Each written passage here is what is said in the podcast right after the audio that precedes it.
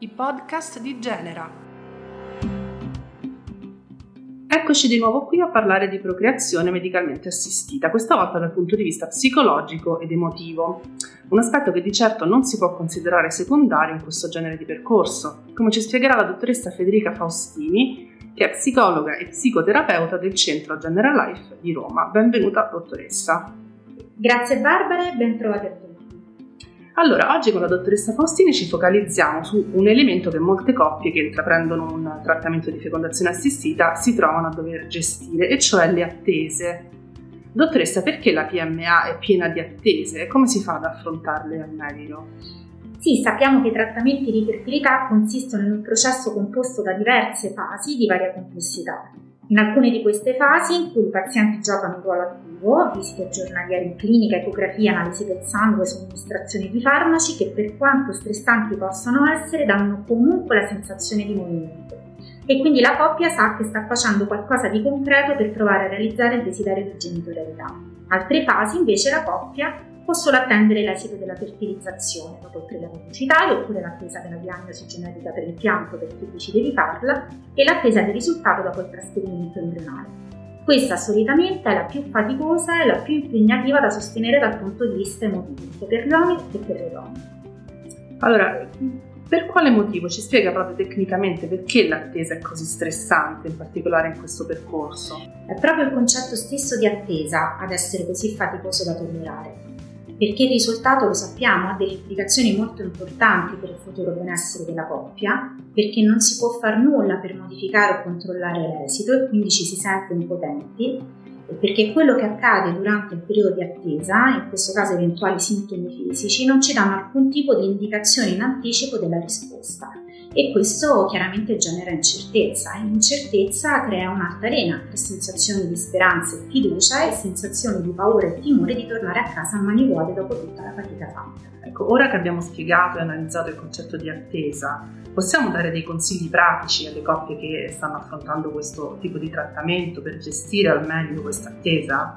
Sicuramente un primo aspetto che può essere utile per la coppia in questo periodo è lavorare sul concetto di accettazione, ovvero accettare ciò che non si può controllare. Essere consapevoli di questo significa comprendere che ciascuna coppia, se è arrivata fino a quel punto, vuol dire che ha fatto tutto ciò che fosse in suo potere fare per poter cambiare la situazione. Per giunta a questa fase non si può fare altro che accogliere ciò che il destino, la vita e la natura le ha riservato. Un altro aspetto importante è affrontare l'ansia.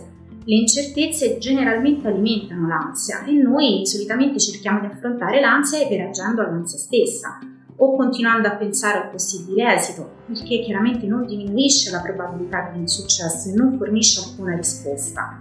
Anzi, più si pensa al possibile risultato, più si creano i presupposti per alimentare l'ansia e l'agitazione che ne consegue. Dottoressa, ma consultare internet, andare su gruppi, forum che esistono numerosi, è controproducente oppure può servire a qualcosa? Sicuramente i gruppi online rappresentano un'ottima risorsa per poter condividere le proprie esperienze, che solitamente abbiamo difficoltà a condividere con tutti. Diventa però controproducente quando il suo utilizzo è finalizzato esclusivamente a confrontare i propri sintomi con quelli di altre donne. Questo perché? Perché non ci sono sintomi oggettivi che possano predire l'esito del trattamento. In pratica ci sono gravidanze che si avviano in maniera silenziosa e ce ne sono altre precedute da precisi segnali corporei. Ogni esperienza è a sé e quindi difficilmente confrontabile. In realtà questo la nostra mente lo sa. Questo è il motivo per il quale spesso non ci accontentiamo delle informazioni raccolte, intensifichiamo la ricerca per vedere se quelle informazioni sono veritiere e accurate, e allora si entra in un circolo vizioso che, invece di rassicurare in un senso o in un altro, genera e alimenta ulteriori ansie. Uno dei momenti più duri per le coppie è quello dell'attesa del beta, quindi sapere se si è o meno riusciti a ottenere una gravidanza. Per questo momento particolare, qual è il consiglio da dare alle coppie? Intanto, qualche giorno prima del risultato, essere mentalmente disponibili a pianificare un piano B, riflettendo anche sulla possibilità che l'esito potrebbe anche non essere positivo. Potrebbe essere utile capire come organizzare i giorni successivi, partendo ad esempio dall'autoprotezione. E quindi proteggersi cosa significa? Che in un eventuale momento difficile, per esempio, sapere in anticipo a quali persone si deciderà di dirlo, e capire come o chi darà la notizia in caso di insuccesso. Le persone che rappresentano una risorsa sono le persone che non devono necessariamente comprendere, ma che rispettano il proprio dolore, che magari possano infondere forza e coraggio in un momento in cui c'è poca forza, poca fiducia, o che sappiano dare anche il tempo per ammortizzare il colpo senza pretendere di reagire subito.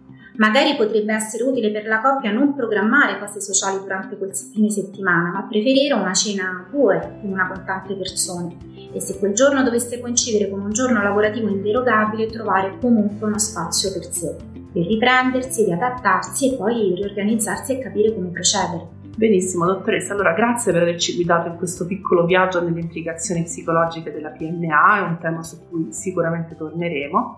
Intanto la salutiamo e diamo appuntamento a tutti per il prossimo podcast. Grazie a voi.